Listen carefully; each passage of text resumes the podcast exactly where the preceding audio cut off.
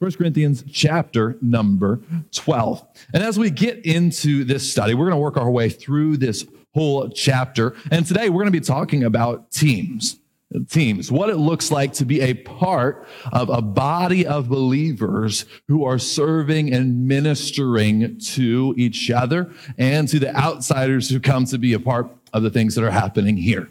And so as we talk about way, first I want to think about ways to serve before we really jump into the, the message itself. Um, did you guys know that it takes a lot of work for church to happen on Sundays? How many of you guys were aware of that?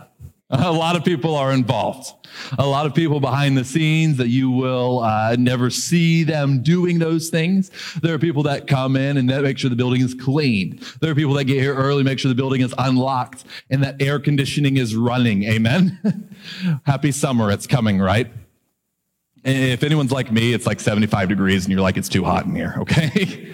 Uh, you don't have to do anything. Don't have to. I got to be careful what I say because people adjust things based on me, and that's fine. Uh, what, but what we have, we have as you came in the door. Hopefully, you received a warm welcome. Our first impressions team. Um, we have as you come in. Uh, how many of you have you have young kids, nursery age, elementary age? You have kids that are that are here with you today. Um, a handful of us, right? And so your kids, if you've noticed, um, we are able to actually come in together and talk today. Um, something that's very difficult to do with two and three year olds running around. And so we have nursery workers, we have uh, kids ministry leaders who are opening up the Bible and helping kids to learn at their age level the, an, an appropriate lesson for where they are in their life. And so we're excited for all of those things, but all of those things take people to make the work go.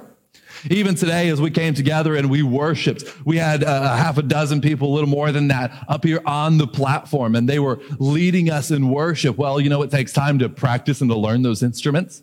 It takes time to learn those songs. It takes time to come together and be able to together sit down and work through and practice and then come together and get here early to make sure that microphones are on and lights are working and that streaming is going, that there are words on the screen. Okay. It takes people to make all of these things go.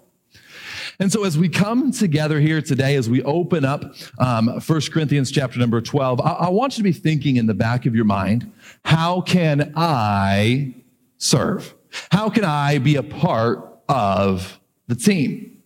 Because the fact is, is that all of those things that we just talked about and many more are blessings that come uh, being a part of the body. And can I say this even before, just by way of introduction? It's a blessing to be able to serve, right? It's a blessing to be able to serve. Is it a blessing to be served? Well, sure, at times, right? Uh, but it's a blessing to be able to serve and to minister. God grows us through our service to others. We build relationships through our service to others. We are matured through our service to others. And so as we are looking at this, let me tell you, you say, well, it takes a lot of people and there's a lot of people that are involved. Yes. Awesome. Great. We love that. But there's always room for more. There's always room for more. Uh, we had to recently uh, expand our nursery, right?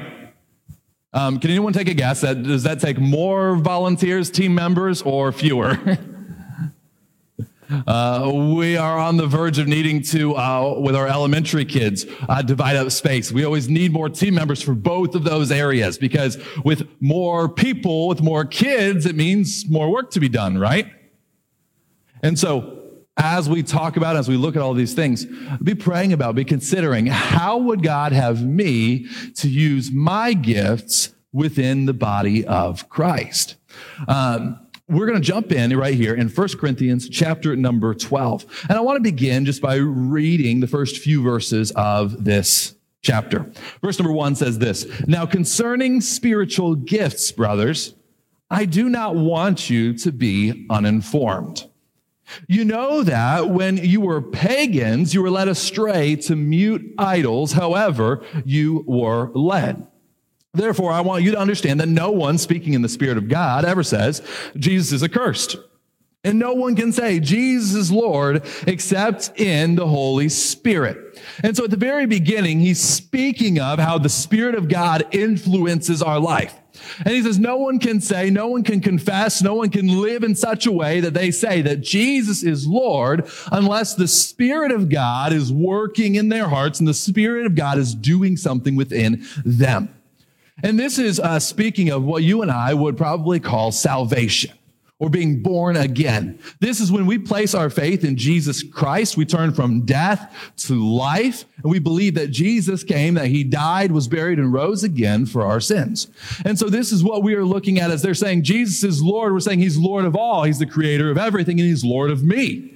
And so, as that confession is made, that's uh, our first indication, that's the first gift, if you will, of the Spirit.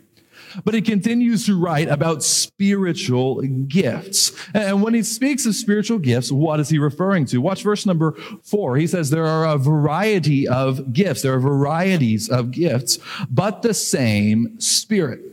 And as we really press into what this is meaning, I want to look at verse number seven, and then we'll kind of back up and we'll, we'll go again.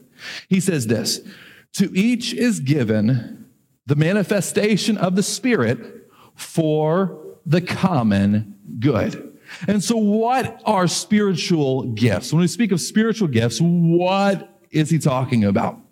These are what Paul would call a manifestation of the Spirit. This is God's power working in and through us for a specific purpose. Now, understand, then this is not necessarily the same thing as talents, but here's what spiritual gifts are.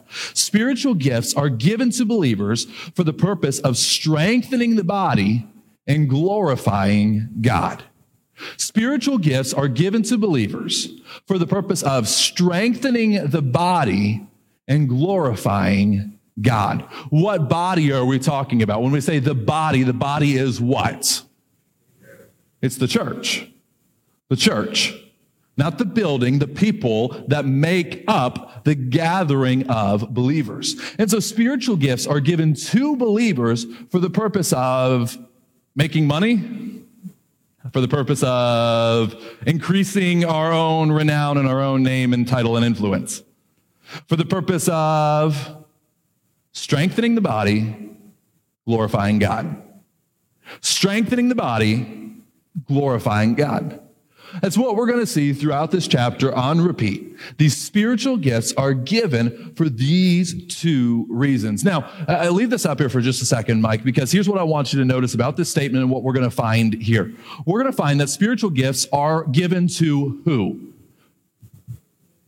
To believers. They're given to believers, to those who have placed faith in Jesus Christ. And this is where they would be different than a talent.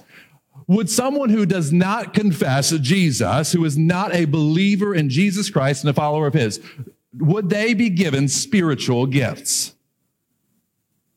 Well, no. Spiritual gifts are for believers, for the strengthening of the body and the glorifying of God. And so there is a distinction within the scripture of spiritual gifts and natural abilities. Does that mean that no unbeliever is, has any natural ability? Well, obviously not. We would never say something like that. But spiritual gifts are a gift to the church through you and me.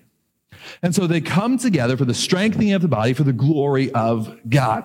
Now, if you go throughout the Bible, there are three primary passages that speak to spiritual gifts. Um, most spiritual gifts you'll find through some lists in the book of Romans, chapter number 12, right here in the book of First Corinthians, chapter number 12, as well as Ephesians, chapter number 4.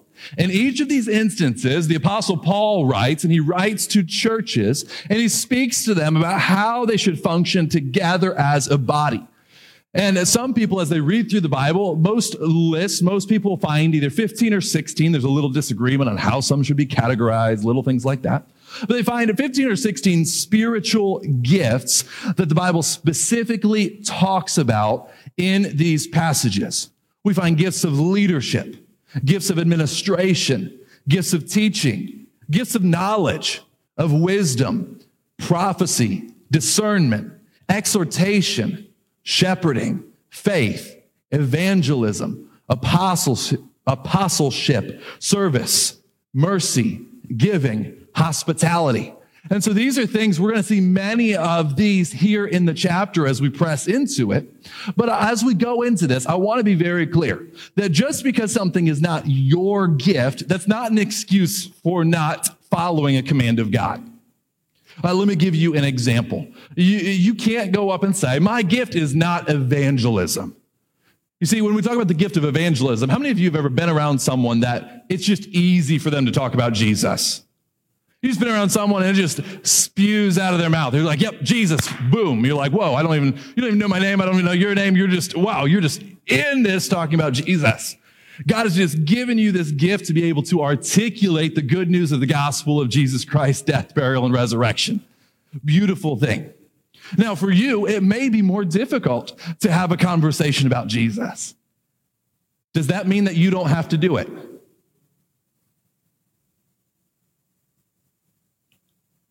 Does that mean that you don't have to do it? No, that's not what it means at all.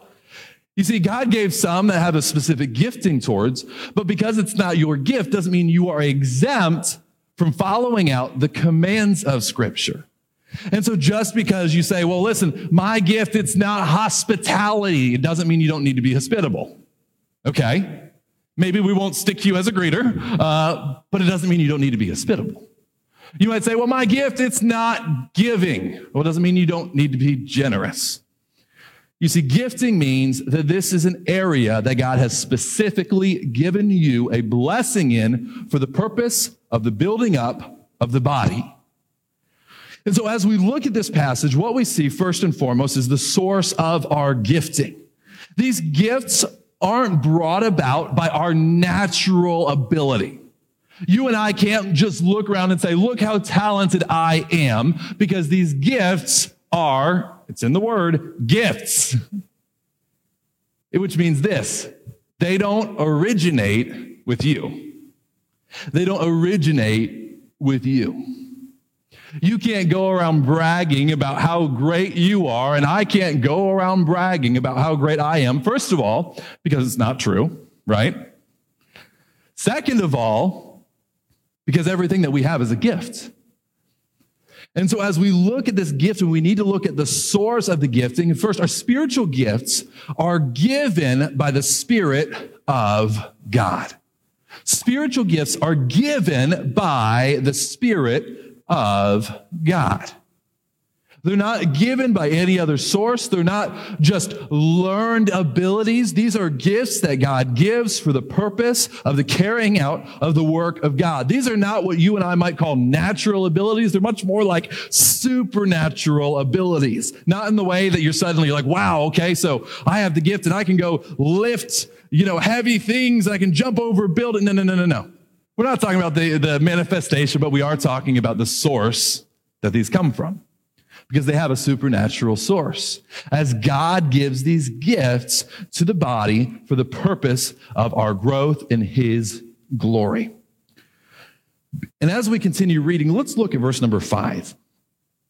Because he speaks of the variety of gifts in verse 4, but the same Spirit. There are varieties of service, but the same Lord. Watch as he continues to write. There are varieties of activities, but it is the same God who empowers them all and everyone. To each is given the manifestation of the Spirit for the common good.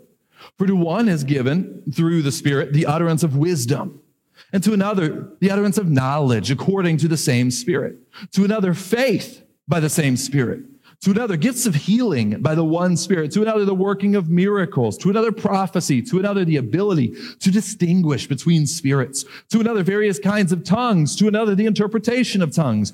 All these, watch this, are empowered by one and the same spirit who apportions to each one individually as he wills. And so, what we see as we look at this passage, we find a unity of the gifts. Now, when we speak of a unity of gifts, does that mean that everyone has the same gifts? How many of you, um, any sports fans? Sports fans? Come on, guys, you can be proud of that. It's all right. Sports fans? All right, still six of you. Cool. All right, great. The rest of you, just try to keep up. Um, in a sports team, I like team sports. I don't watch a whole lot of individual sports, but I love team sports. When it comes to team sports, um, let's take football, for example. How many people have to be good at throwing the ball on a football team? One, right? Ideally, one. How many people have to be good at catching the ball on a football team? Maybe, you know, a dozen. You know, you got your linebackers, your secondary, your wide receivers, a tight end or two. Dozen, uh, depending on the, the league you're in, right? How many people need to be um, big, massive, strong guys that can push other people around? Well, more of them, right? how many of them on a team, how many need to be able to kick a football? Two, if you have a kicker and a punter, right? They're not the same person. So as this team goes out there, could you imagine if, um, if there was just a, we're just going to redraft the whole NFL. And then all of a sudden, uh, pick number one, quarterback. Well, obviously, okay, quarterback. Yep, okay, good. And then round number two t- comes, and that same team, let's say the Lions, because this sounds like a very Lions thing to do. Um, round number two comes, they pick quarterback. Wait a second. Round number three comes, all right, Lions picks on the board, quarterback. All right, we go through all the rounds, and all of a sudden we have a roster of 90 something individuals, and they are all quarterbacks. How is that game going to go? How, how is that going to look when you see a bunch of quarterbacks going out there and trying to block against defensive ends? How, how's that going to match up? But wait a second, these quarterbacks might be the most talented guys on the field, but they're not working within their gifting, are they? They're trying to do a job that's for someone else to do. So a good team is one that has a quarterback that can go out there and he knows the plays, he can call them, and he can deliver the ball where it's supposed to go. A good team is one that has an offensive line that's able to protect the quarterback and allow them to not get hit. If you're a Lions player, you might not know what that looks like. Okay? You might have to change the channel and find some. Oh, wait. So, uh, moving on. You have to have the right people in the right places accomplishing the work. Now, does that mean that the team is disunified because there's a variety of skills in place? Is that what that means? No. No. They all have the same objective, which is what? To get that football in the end zone more than your opponent. That's, that's the goal. And so everyone does their own job. Some of them are sitting on the bench while the rest of them are doing their jobs and they're rotating in and out. Does that mean that they're not unified because this person is over here while this person is work? No. They all have the same goal in mind and they all work together to accomplish that goal. So it is with the body of Christ. Because you see, as this, as all of these gifts are given, who gives all of these gifts? The Spirit. The Spirit gives all of these gifts. God gives all of these gifts. And so, are we disunified because our gifts are different? No. The same individual, the same person, the Spirit of God is giving all of these gifts. And you know what God calls us to and doesn't call us to? He calls us to be unified, not uniform. To be unified, not uniform. I believe truly in this variety of gifts. First of all, because it's biblical. Second of all, we see clearly through just creation that God loves variety. You say, okay, Nate, well, show me in the Bible where God loves variety. And I would say, okay, 1 Corinthians 12, uh, Romans 12, Ephesians 4. Um, you see how God has created and given these variety of gifts. But even if we were just to back up for a minute and just observe the creation that God has placed in front of us, how many different colors are even represented just in this room today? I mean, could you name them all? If we were to go around the room, we say, well, that's pink, but that's also pink, but it's a little bit different. We see the variety of colors that exist. We hear a variety of sounds. Uh, and even today, we heard these musicians who came up and did a wonderful job taking the chaos of noise and focusing that and playing that together in a unified way. Uh, but was the guitar playing the same note as the keyboard, or were they always playing the same? No, no. Were they playing complementary? Hopefully, right? they were. Were all of the vocalists singing the same notes? No. Because there's something that God created called harmony, where a variety can come together and work together and function in a beautiful way. And even as we look around, as we go out of this place today, you're going to see all kinds of plants. You're going to go home to your cats and your dogs and your fish and whatever other animals you have, and you're going to see a variety of animals. Even if you look across this room today, you're going to see a variety of people. You're going to see even uh, beyond the superficial, you're going to find a variety of uh, motivations a variety of desires, a variety of life experiences, of all kinds of variety. No two people are uh, exactly alike. Even if you take twins who are genetically identical, so often they can be such different people, right? Because God has created you and I unique. And are we called to be unified? Yes. But that doesn't mean we're all called to be uniform. It doesn't mean that we are all called to have the same job and the same perspective and the same ideas and ideals. We are called to be unified in the direction that we are going in, but that's not to say that there is not variety among the body of believers. Let's even go a step further. Would you say that a body is not unified because the parts have different functions?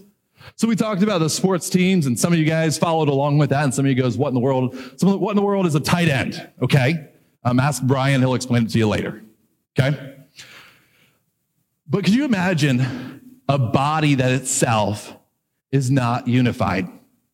Um, we had the the Olympics, right? Anybody remember the Olympics? It wasn't that long ago, right? Um, my wife and my daughters, they love watching the gymnastics in the Olympics. They love watching um, these men and women just go out onto this platform or whatever they're competing in and just these, do these incredible twists and turns and twirls and feats of strength. And I look at it and I feel tired. I feel dizzy. You know what I have to do is I have to go get a snack to help me recover from watching the gymnastics. But could you imagine uh, as these people go out here could you imagine if all of a sudden their hand said, you know what, I don't want to be a hand anymore. I want to be an ear. I just want to hear. I don't want to be a hand. The hands get all, oh, gymnast hands, they get all calloused and rough. And I don't want to do that. I want to be something that doesn't have to carry that kind of weight. I want to be the ear. That's not how it works. Could you imagine if the hand all of a sudden decided, I don't want to do this anymore and stopped functioning?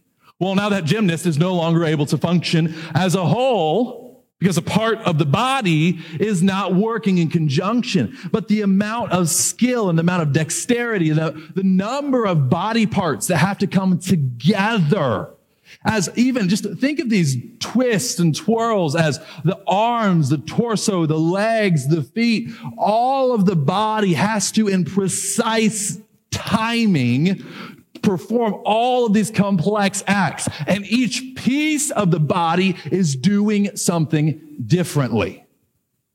Or uh, recently, uh, in the last couple of years, a Japanese company developed a robot that's capable of shooting uh, basketballs.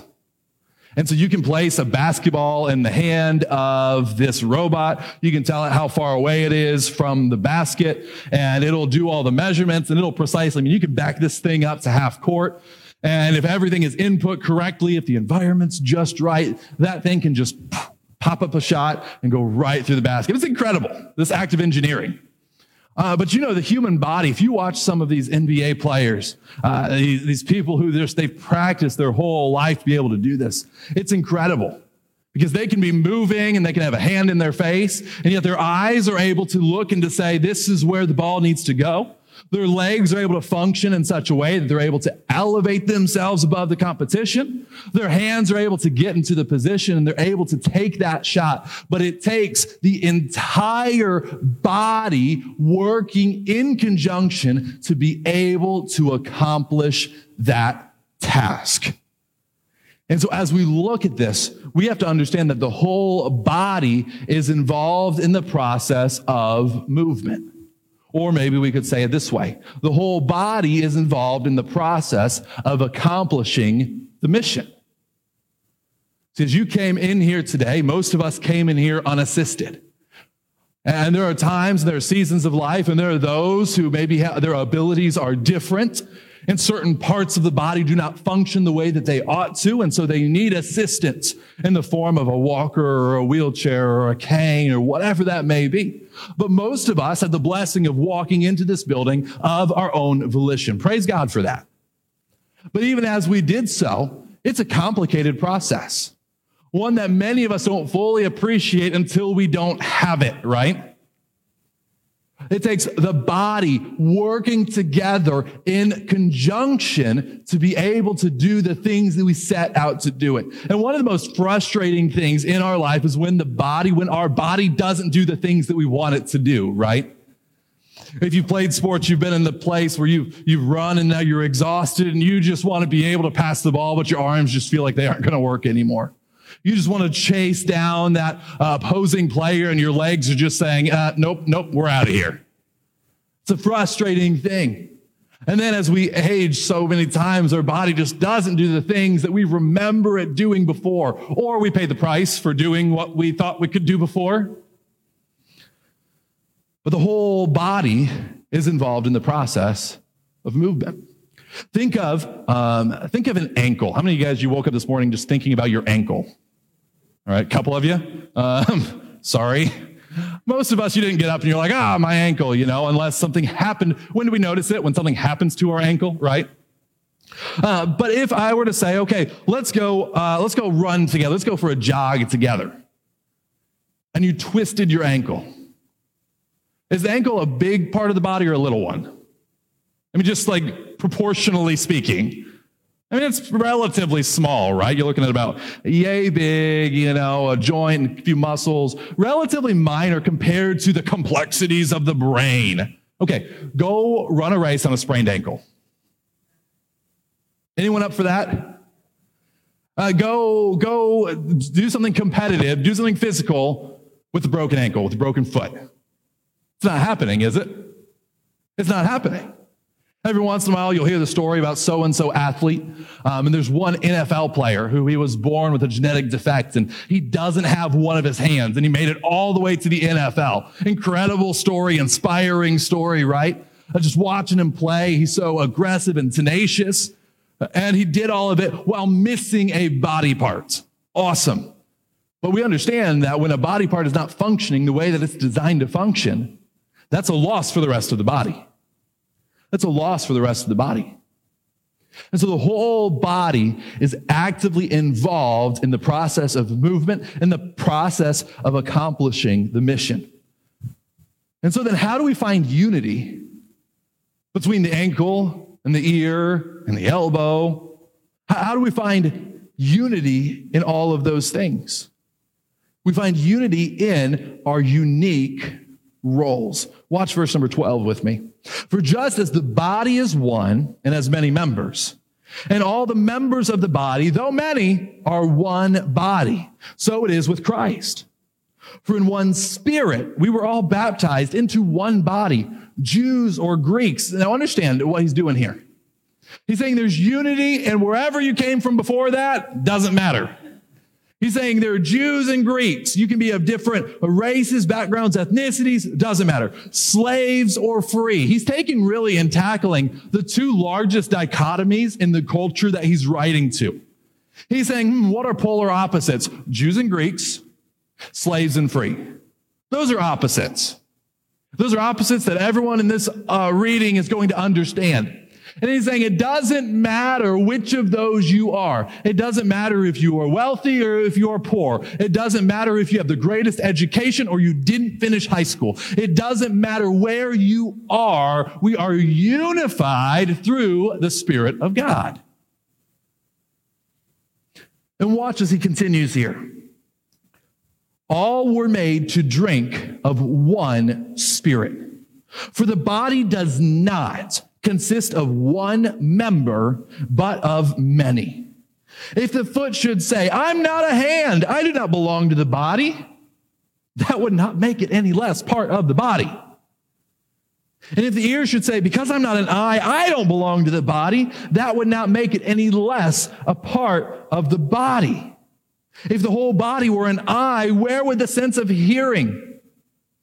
Uh, if the whole body were an ear, Where would be the sense of smell? But as it is, God arranged the members of the body, each one of them as he chose. If all were a single member, where would the body be? As it is, there are many parts, yet one body.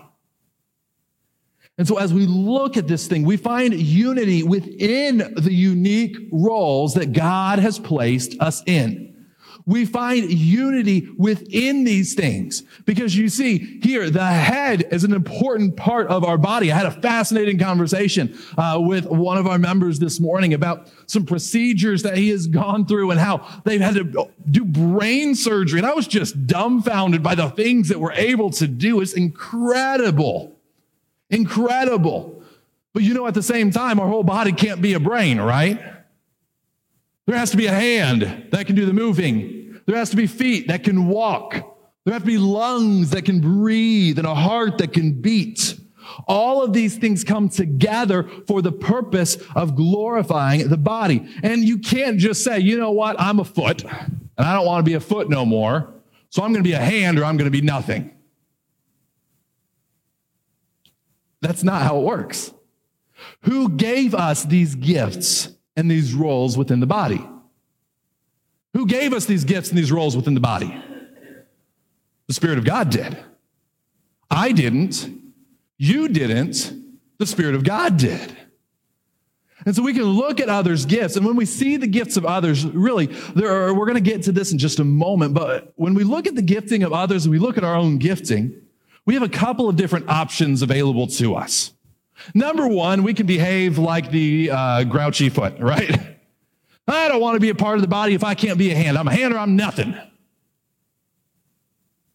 Well, that's not how it works.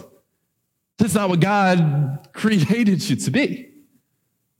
Or we can submit ourselves to the will of someone who knows better and sees higher and greater things than you or I can see.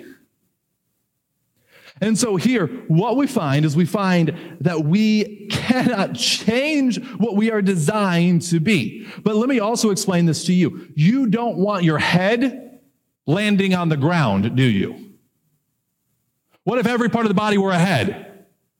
Well, then good luck doing anything physical. Um, because you know what happens um, if you were to take the pressure that is applied to the feet through the process of jumping and apply it to your head? It's called a concussion. It's not designed for that. Uh, but then what if, wh- what if, listen, we don't dishonor the feet for doing the dirty work, do we? We don't dishonor the feet for doing the dirty work, do we? None of us here would be ready to volunteer, take my foot if it's unnecessary. We don't dishonor the part of the body that, that does the work that needs to get done. So it is in the body of Christ. There are those that have differences in gifting, and our differences in gifting are not so that one can receive glory and that one is receiving dishonor. That's not how it works. We each receive gifts so that we can strengthen the body together so that God can be the one that receives glory. So watch, watch this. We endure these things together. And then he goes into who is the body. Who is the body? Let's begin, uh, pick back up here with verse number 22. On the contrary, the parts of the body that seem to be weaker are indispensable. Okay, so think of think of uh, your areas of sensitivity. Think of your eyes. Okay, so what happens when you get something in your eye? Good feeling, bad feeling. Uh, we don't like that, right? You get something in your eye and it just messes you up. That same speck of dirt, if it's anywhere else on your body, you don't even notice it. But once it gets into your eye, you got problems. That means the eye is unimportant. Right? No, no. It doesn't make the eye less valuable because it is a weaker part. And so he says, that's not how it works. On contrary, the parts of the body that seem to be weaker, they're indispensable. On those parts of the body that we think less honorable, we bestow the greater honor. And on our unpresentable parts, they are treated with greater modesty, which our more presentable parts do not require. But God has so composed the body, giving greater honor to the part that lacked it, that there may be no division in the body, but that the members may have the same care for one another. Watch this. If one member suffers, all suffer together. If one member is honored, all rejoice together. Understand that we are a part of the same body. We are a part of the same body of believers. And so, if you've ever noticed that when you have a toothache, the rest of your body, how does it feel? It's not even connected, but the rest, I mean, it is, I guess, but like the rest of your body is just, you feel terrible when your tooth is just bothering you. And you just, you can't focus. You can't, ah, everything is just so sensitive because that one, now some of you guys are holding your mouth. Sorry about that. It bothers us. It frustrates us. When one part of our physical bodies suffers, we understand that our body suffers. And yet, when we step into the church, so many times we're like, oh, you know, it's too bad for poor so and so. All right, well, let's go. And we have no compassion on those who are hurting alongside us. We ought to have compassion with those. But you know what else it also says? Is we rejoice with those who rejoice. Uh, those who are honored, hey, we honor them. We speak highly of them. We look to them and we, we praise God for them. And so, as we go about our day to day lives, we see that there is this more excellent way that Paul is laying out in front of us. Verse 27. Now, you are the body of Christ. So, who's the body of Christ? You, us, church, we. You are the body of Christ and individually members of it. And so, follow me here. I am not the body of Christ. This is not a singular word. You by yourself are not the body of Christ. Um, if we were uh, to take a trip down south, um, the way this would read, if this was a southern translation of our Bible, he would say, Y'all are the body of Christ. Because this is a plural word. It's not just one individual is the body of Christ. You all are the body of Christ, and each one members of it. Think of this with me as we conclude this, as we look at this last paragraph and wrap up our time together. Whose body are we? We are the body of Christ. When we look at the world around us, and we look and we say, Where's God in this world? What's the biblical answer to that? Who's his body? We are. The church is. So if we look around in a culture and in a community and say, how is God working it? Well, where's God going to work through? His body, the church. God's going to work through his people.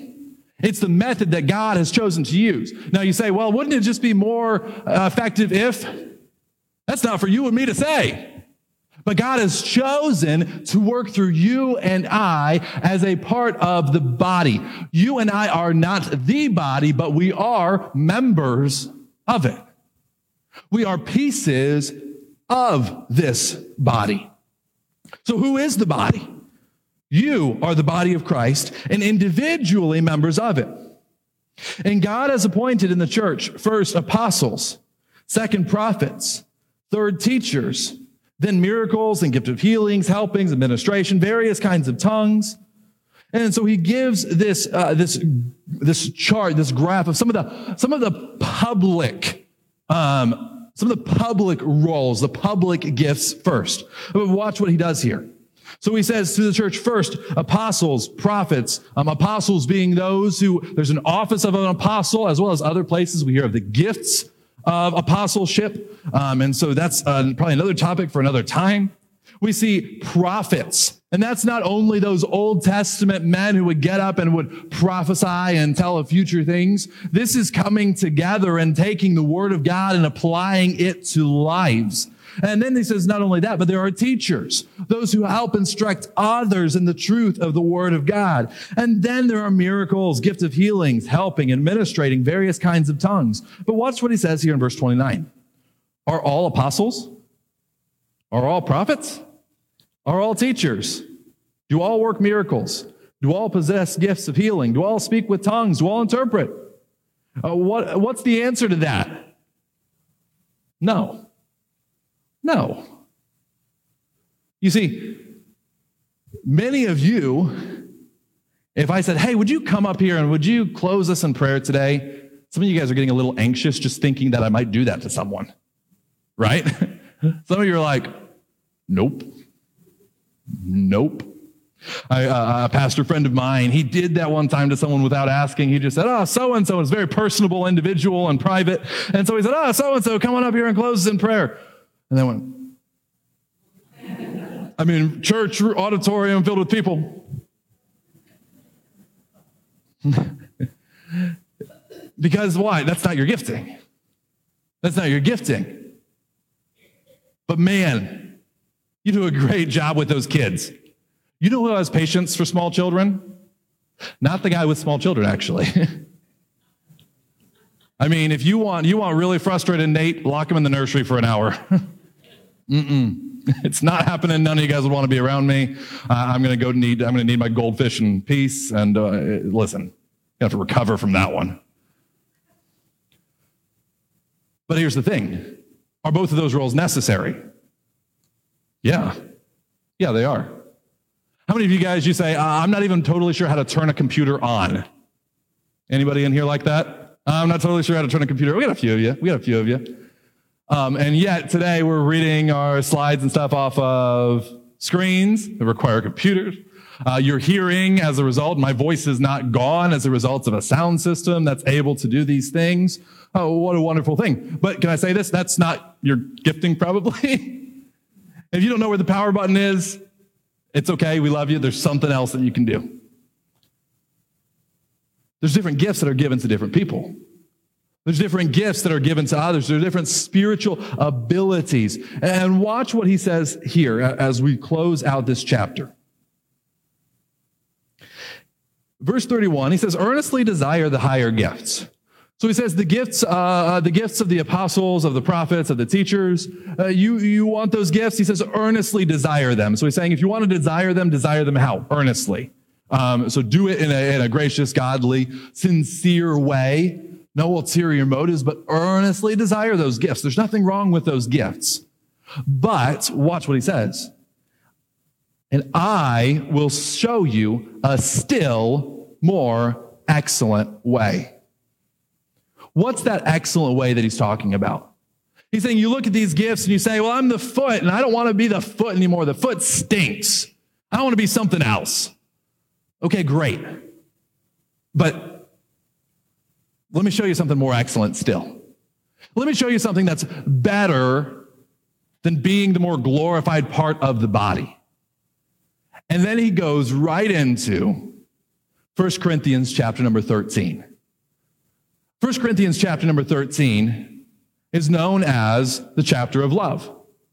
Now, is this love meant to be in a romantic way? No, this is talking about a love between brothers in Christ a self-sacrificial love. And he begins this chapter, watch this. He says, if I speak with the tongue of men and angels, but I don't have love. So he's saying, if I get up and I am the most eloquent communicator who has ever lived, I speak and they say, oh, it's as if an angel has spoken to us, but I don't have love. He says, you know what I am? I'm a noisy gong. I'm a clanging cymbal.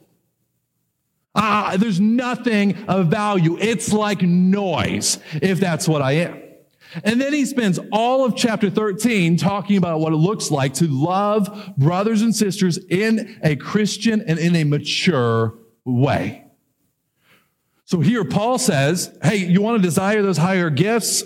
Do it earnestly. There's nothing wrong with saying, I believe that God has called me to teach or God has called me to do these things within the church. There's nothing by itself wrong with that. But if you're doing that insincerely, I got something way better for you. Let me show you where Christian maturity is demonstrated. And here's where it's at. Christian maturity is demonstrated when we lovingly exercise whatever gift God has given to you.